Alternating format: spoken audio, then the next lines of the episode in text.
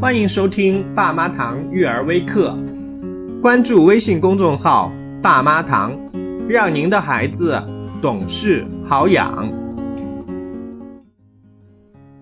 各位宝爸宝妈、孩子的爷爷奶奶们，大家晚上好，我是明爸，欢迎大家在双十一这个剁手党的节日里抽空参加我们今天的爸妈堂育儿微课，继续讨论。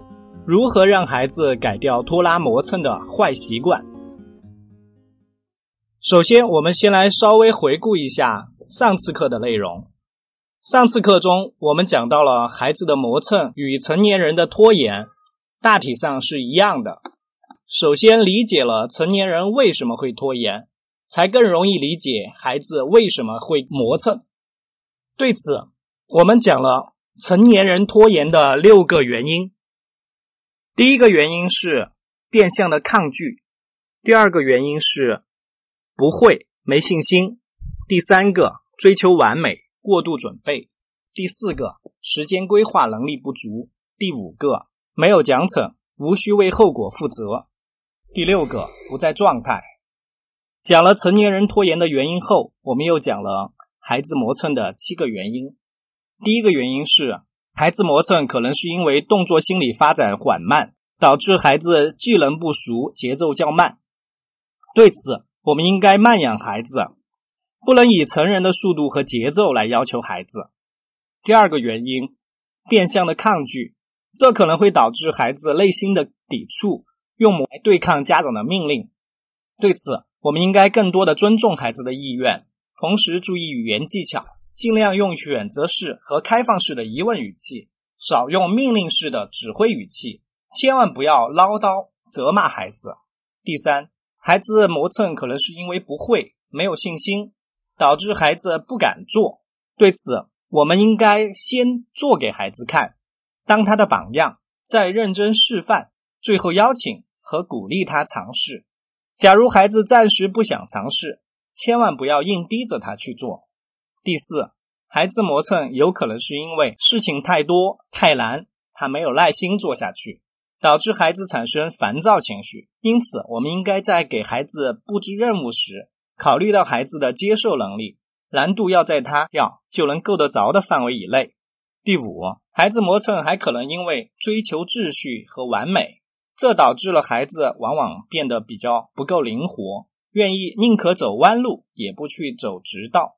对此，我们应该在尽量尊重他的意愿的前提下，适当的做出引导，用榜样和经验的力量，让孩子逐渐学会真正的灵活，而不是以放弃他对生活的高品质要求为代价。第六，孩子磨蹭可能是因为容易分心，兴趣易转移，这会导致孩子无法集中精力的去做事情。对此，我们应该在家的环境布置上遵守一条原则：专门的地方。放置相应的物品，做专门的事情。第七，可能是因为孩子对事情本身没有兴趣，导致孩子没有做事的愿望和动力。对此，我们应该想办法帮助孩子获得做这件事很快乐的间接经验和直接经验，同时让孩子认识到不做这件事情有可能会变得比较难受。对于以上内容，如果家长还有不清楚的地方，或者还没有听过我们上次微课的家长，可以在喜马拉雅 APP 里面搜索“爸妈堂育儿微课”，然后收听前四期的微课语音。也可以在爸妈堂微信公众号后台的菜单栏里点击报名微课，然后查看前四期的微课讲稿文字版。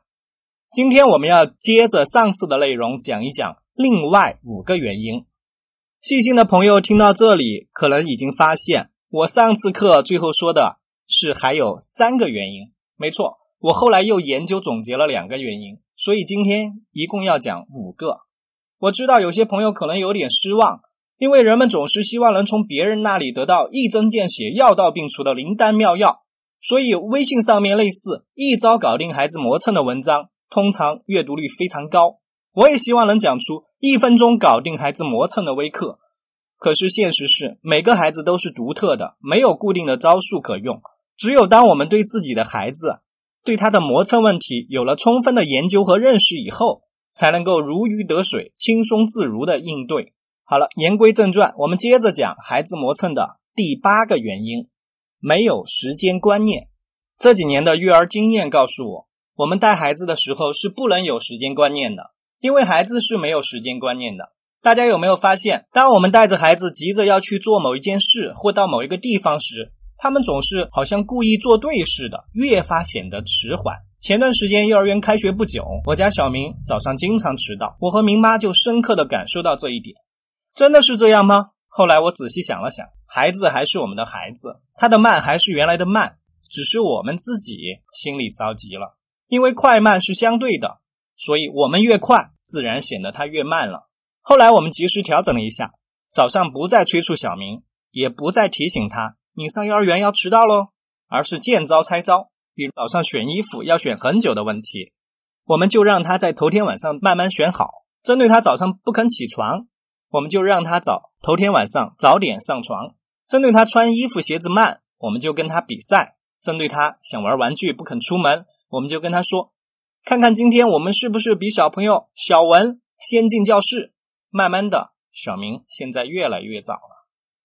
当然，小孩子没有时间观念这一点，并不是告诉我们只能接受不能改变。在日常生活中，我们家长要有意识的给孩子树立时间观念。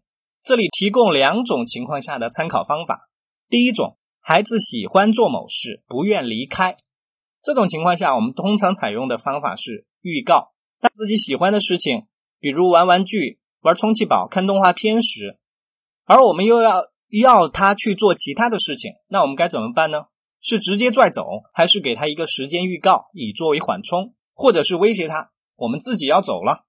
想想我们大人自己，如果我们正在全身心的做某件事，或者是玩游戏之类的。突然有人要我们立刻停止去干别的事情，我们会高兴吗？我们会愿意吗？我想一定是不愿意的。同样的道理，孩子也是不愿意直接拽走，就好像给孩子的大脑来了一个急刹车，会损伤他的脑神经，破坏他的专注力，而威胁他我们要自己走了，更是破坏孩子内心的安全感，让他今后想要专心做某件事的时候都会有所顾虑。哎。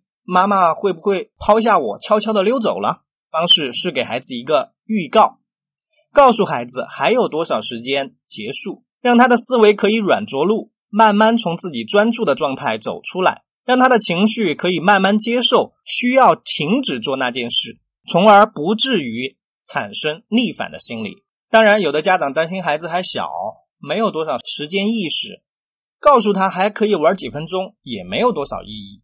是的。小孩子确实不知道时间是什么玩意儿，但是你的话至少向他传达了“我们准备要走了，你要抓紧玩”这样的含义，这就是为孩子提供缓冲的机会。而当我们经常这样做的时候，时间意识也就逐渐帮孩子养成了。有些用心的家长甚至还专门为孩子买来沙漏计时器，告诉孩子五分钟后，当沙漏漏完，你就要结束自己的工作。这样孩子就更能够形象的理解五分钟到底是多久了。我家小明现在，如果吃饭前他在专心的玩玩具，我们会很自然的提醒他：“小明，我们要吃饭喽。”然后他自己就会主动的说：“爸爸，我再玩三分钟。”我说好，然后他又继续高高兴兴的玩了。但是这时候我明显感到他其实已经在为结束做准备了，赶紧把积木房的房顶盖好。扫一遍，哪些玩具还没有玩到，然后摸一摸它们，表示已经玩过了，然后就自己跑去洗手，然后来吃饭。讲完了预告的方法，我们再来看第二种情况下的方法：孩子不喜欢做某事，不愿意行动的时候，我们用期限。上次我们讲到，要尽量培养孩子做事的兴趣，让他主动愿意去做。但是生活中有很多的事情，我们家长可能没有足够的时间和耐心去帮助孩子制造快乐，所以有时候我们会考虑给他一点推力。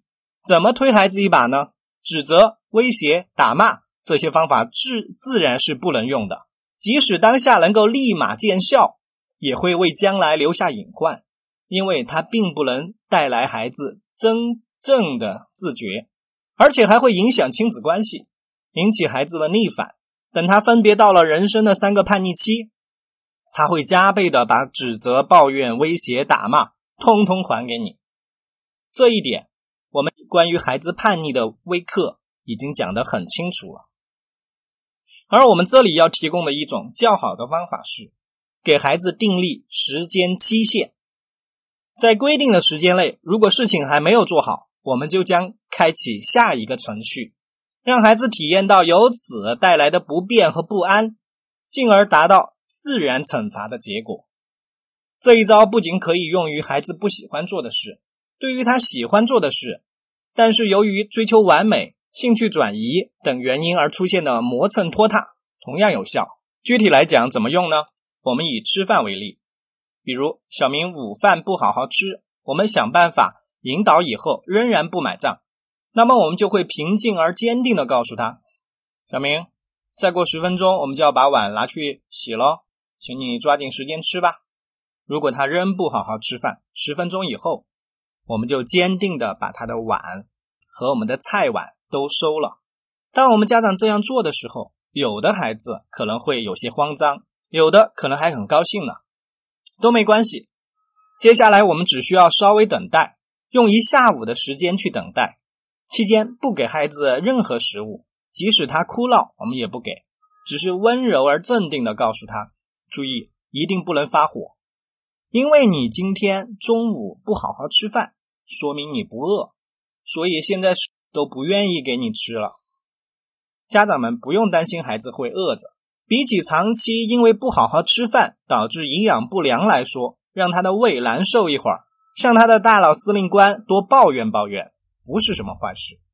而且到晚上的时候，我们还可以把晚饭稍微延迟一点，并且只做普通的食物，看看孩子到时候是爱吃还是不爱吃。当然，有的孩子比较牛，晚饭照旧不爱吃。没事，还有一晚上的时间等着他。说完了吃饭，我们再说下早上上幼儿园的事。当小明迟迟不肯穿鞋，我们就会告诉他：“小明，再过两分钟我们就要出门喽。”他不听的话没关系，两分钟后我们开门出去，他还是不理也没关系，我们自己慢慢走。几乎很少有孩子会熬得住，必定飞也似的跟过来。说完了，因为孩子想做与不想做分别导致的磨蹭该怎么办？我们再来说三个帮孩子树立时间观念的法宝。第一个法宝是比赛。中国幼儿教育之父陈鹤琴曾在他的著作中专门讲解了儿童心理特点，其中提到了儿童是好游戏的、好比赛的、好模仿的、好成功的。我们正好可以利用这几个特点，动一动脑筋。把想要孩子做的事情变成游戏和比赛，让他在与家长共同参与的过程中获得成功的快乐。比如前面我提到，针对小明穿衣服鞋子慢，我们就跟他比赛。正是利用这样的方法，结果孩子做事的兴致一下变得很高。但在运用比赛这一方法时，有些问题还是要注意一下。第一个，尽量让比赛显得自然一点，不要让孩子发现。你是为了哄他做事而刻意设计的。第二，刚开始孩子不愿意的话，可以由爸爸妈妈互相比赛，让孩子有机会获得间接经验。第三，可以开展父子比赛、母子比赛、全家比赛、同学比赛等不同的形式。第四，对于比赛结果，需要家长有意识的控制。刚开始可以让孩子多赢几次。获得成就感和快乐，慢慢的也要让他偶尔输一下，从而有机会可以引导引导孩子看到比赛总有输赢，关键是我们在比赛的过程中获得了快乐，这一点很重要。有许多孩子长大以后不愿意输，赢了就哈哈大笑，输了就哭哭天抹泪，往往跟小时候大人没有帮助孩子建立正确的输赢观有关系。第五，当孩子与别与别人比较几次以后，可以引导孩子和闹钟的秒针、分针和沙漏比，进而过渡到和时间来比赛。而当孩子开始和时间比赛时，其实就是开始和自己的过去比赛了。比如，昨天小宝吃午饭用了三十分钟，今天呢用了二十分钟，我们就告诉他，今天的你赢了昨天的你，很有进步哦。甚至我们还可以化身为记者去采访一下他，和他一起总结一下今天获胜的原因。第二个法宝，训练。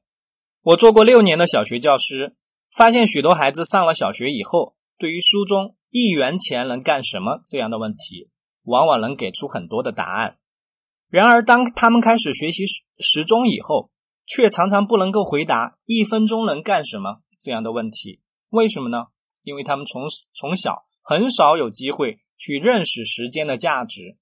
因此，我们家长平时应该有意识、有意识的给孩子一些体验时间长短的机会，比如跟孩子玩“一分钟够干什么”的游戏，“五分钟够干什么”，“一小时够干什么”。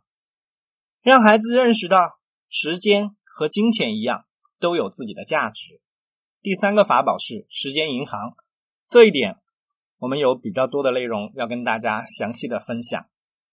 金钱，我们常常会送给孩子一个小猪储蓄罐，让他把自己节省下来的零花钱存起来，将来某个时候遇到自己特别想要的玩具时再来花。然而，对于孩子通过努力节省下来的时间，我们却常常无情的剥夺。比如小红，她本来每天做作业都做得很快，但是家长认为做完作业玩的太多不好，就给她买来了另外一本练习册，让她做完作业再额外做点练习。家长看到的是做练习的额外的好处，而孩子看到的呢是额外做练习的负担。因此，慢慢的小红也学会了做作业磨蹭。原来五点钟就做完的作业，现在要拖到六点钟才勉强完成。并且养成了散漫马虎的坏习惯。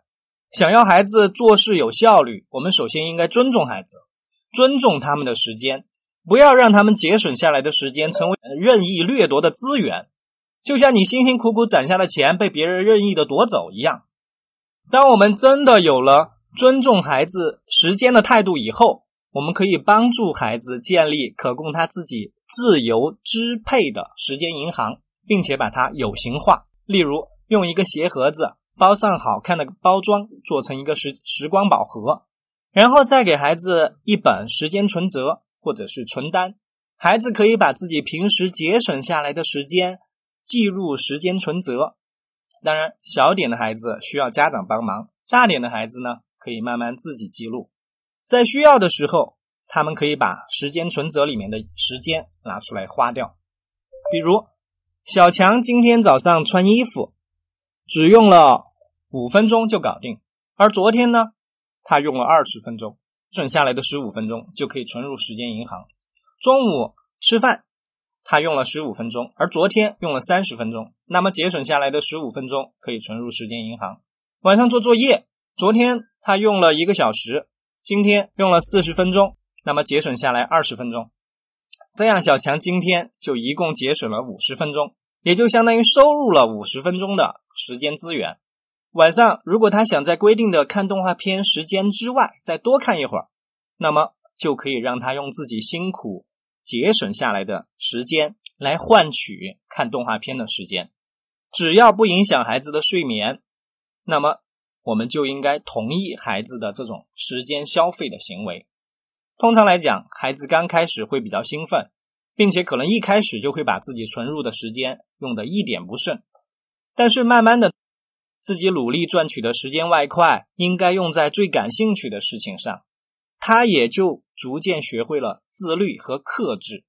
而且对于小学高年级的孩子，我们还可以引入时间利率的概念，让他通过计算发现，哎，自己存入时间银行的时间会因为存的久而增值，变得更多。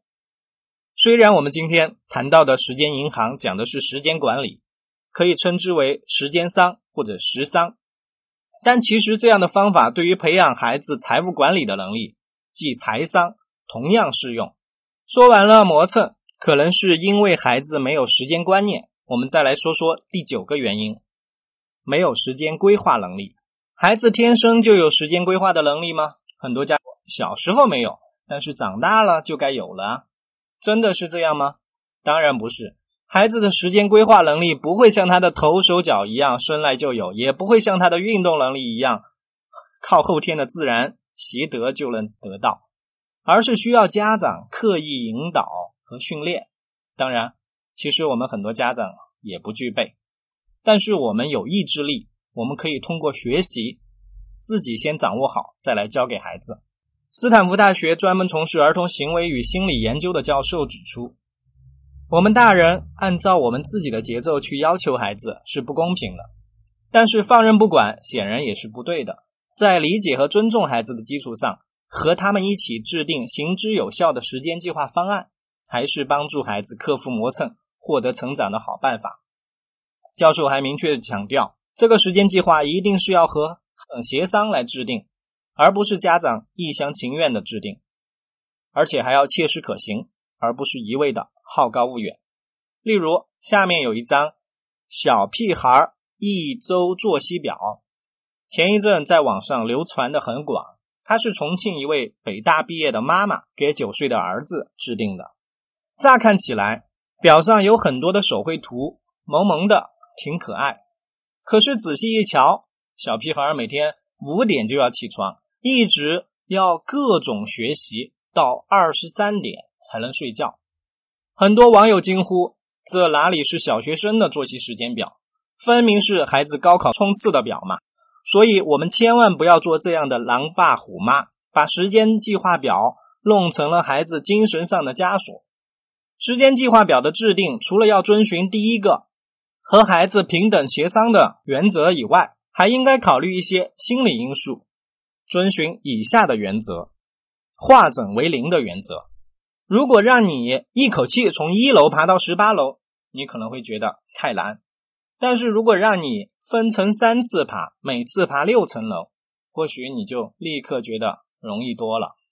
因此，考虑到人都有畏多畏难的心理。我们可以把孩子要做的较难较多的事情分割成为较小较易的事情。第三个原则，及时调整的原则。人们常说计划赶不上变化，我们常常会出现无法按计划行事的情况。这种情况如果偶然发生还没有什么，但如果经常这样，那就意味着我们的时间计划需要调整了，否则就会出现心理学上的破窗效应，即。当汽车的玻璃窗户有一扇被打破以后，其他扇很快也会被打破，甚至整个汽车都会被偷走。而同样地段放置的汽车，如果刚开始玻璃完好无损，那么放上一个星期也不会有人破坏。同样的道理，对于时间计划表，如果计划常被打破，那么这张表很快就性命不保，被弃之不用了。如果出现连续多次计划被打破的情况，我们应该及时修正。帮助他更适合我们的实际。第四，设置缓冲的原则。人是活的，计划是死的。为了让孩子有更多宽松活泛的空间，我们不能把孩子的时间定得太满太密，得让他在两件事的中间有缓冲的空间。因此，我们的当代的哲学家周国平他有有讲到，要让孩子浪费时间。说完了和孩子一起制定时间表的原则，接下来我们再谈一谈制作时间表的技术问题。这里我将提供两张时间计划表供大家参考。第一张是圆圈图，利用孩子思维比较发散的特点，帮助他们建立全局观。中间是这张图的主题，外面是具体的日程安排。虽然这张图是针对四个月大的宝宝的作息时。但是随着孩子逐渐长大，家长就要跟他一起商量着来制定了。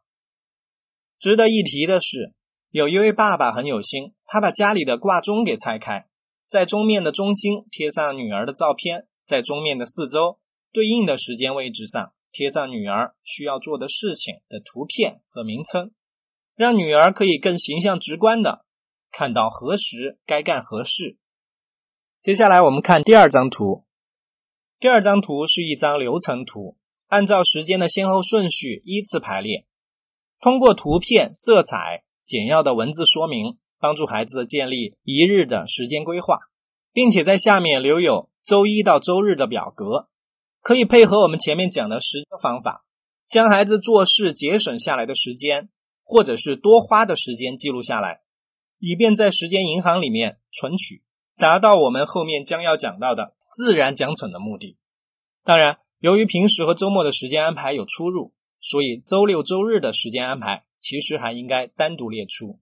说完了磨蹭，可能因为孩子没有时间规划的能力，我们再来说说第十个原因：没有奖惩，不用负责。大家有没有发现，越是能干的家长，越容易养出磨蹭的孩子？甚至这样的家长常常自我怀疑：你到底是不是我生的孩子？能干型的家长往往比较自信，认为没有自己解决不了的问题，所以总是喜欢对孩子的事情指手画脚，甚至包办代替。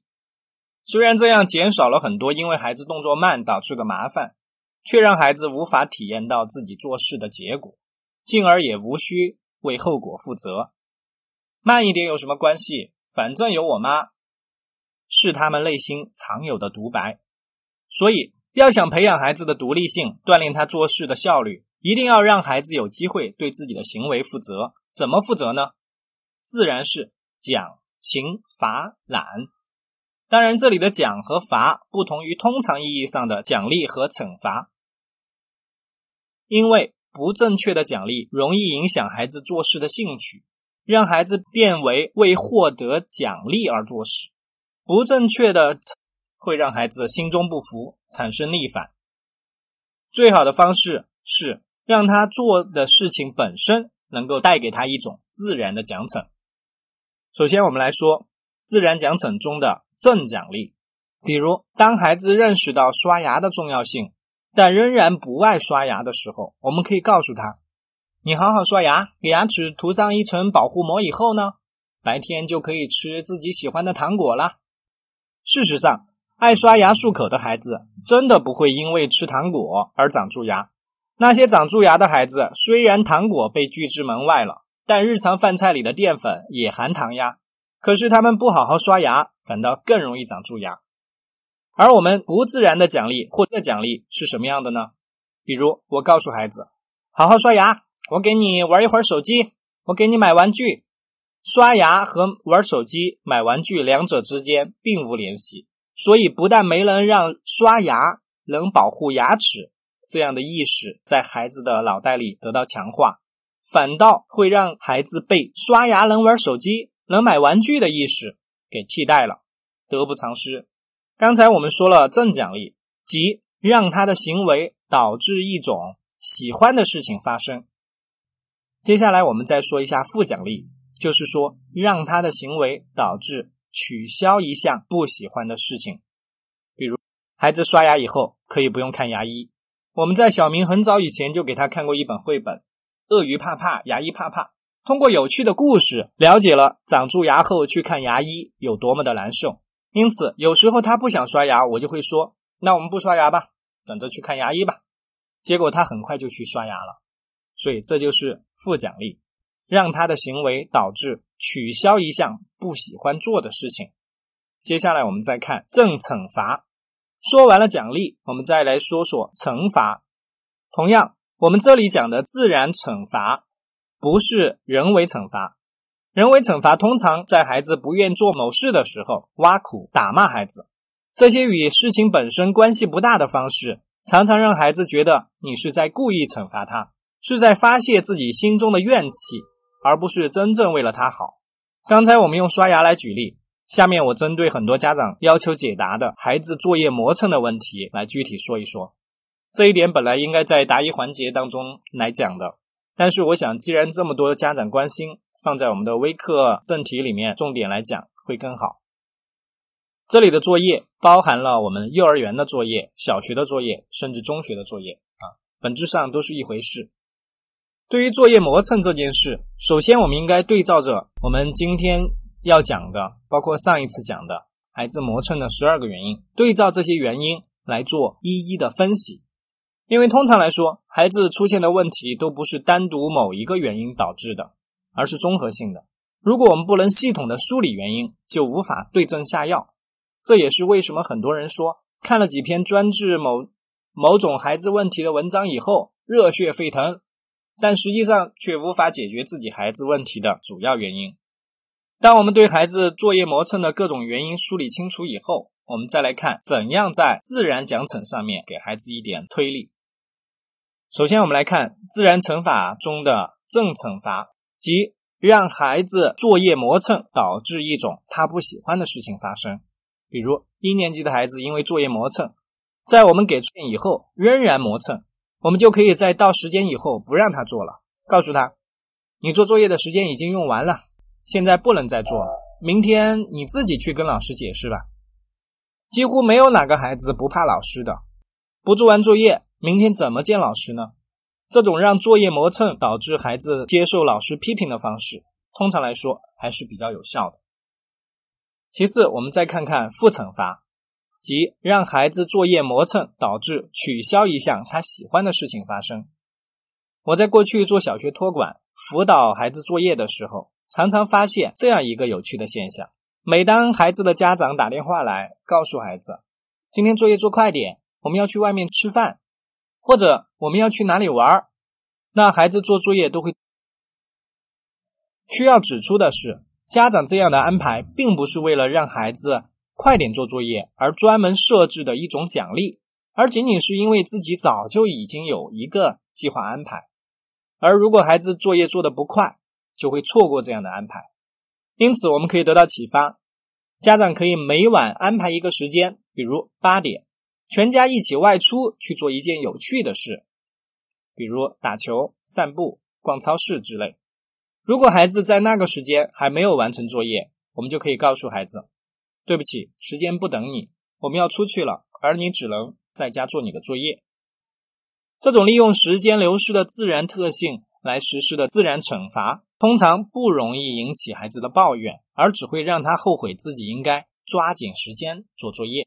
慢慢的，这种感觉会成为他自觉做作业的原动力。大家听了这样的自然奖惩法，想必应该觉得挺不错的吧？不过，它可不是我的发明，而是最早由伟大的启蒙思想家、教育家卢梭提出来的。讲完了自然奖惩，我们再来说一下人为的奖惩。我们再次强调，能够用自然奖惩的话，尽量不要用人为奖惩，特别是惩罚，常常会导致怨恨和谎言。美国儿童学儿童教育家海姆吉洛特曾说过：“惩罚不能阻止不良行为，它只能使孩子在犯错时更加巧妙地掩饰错误，更有技巧地不被发现，而不是要诚实和负责。”如果我们实在要人为的惩罚孩子，应该先是郑重的告诉孩子他的不当行为会受到什么惩罚，中途再做提醒让他停止，最后他仍然继续那样的行为，我们再按照之前警告给予他适当的惩罚，并且在惩罚的时候要表现出自己有多么的不情愿，但是为了让他记住这次教训，我们不得不那样做。当然，对于幼儿来说，我们通常的人为惩罚就是撕过脚，在家的某处僻静无聊的地方，比如楼梯口、墙角，让孩子待在那里反思自己的行为，直到他发自内心的认识到自己的错误，并且愿意道歉和弥补一定的责任。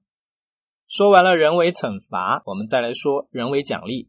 如果我们想用物品来奖励孩子的某个好行为，比如帮妈妈做家务。记得我们不要直接说“宝贝，今天你帮妈妈做了家务，我要奖励你一个玩具”，而是应该说“宝贝，今天你帮妈妈做了家务，让我们的家变得很干净，心情也变得很好。走，我们一起去买一个玩具来玩玩吧。”两句话看来差不多，但是前一句的潜台词是做家务可以得到玩具，因此下次他做家务之后，甚至会主动找你要玩具。那他以后可能都不愿意做了。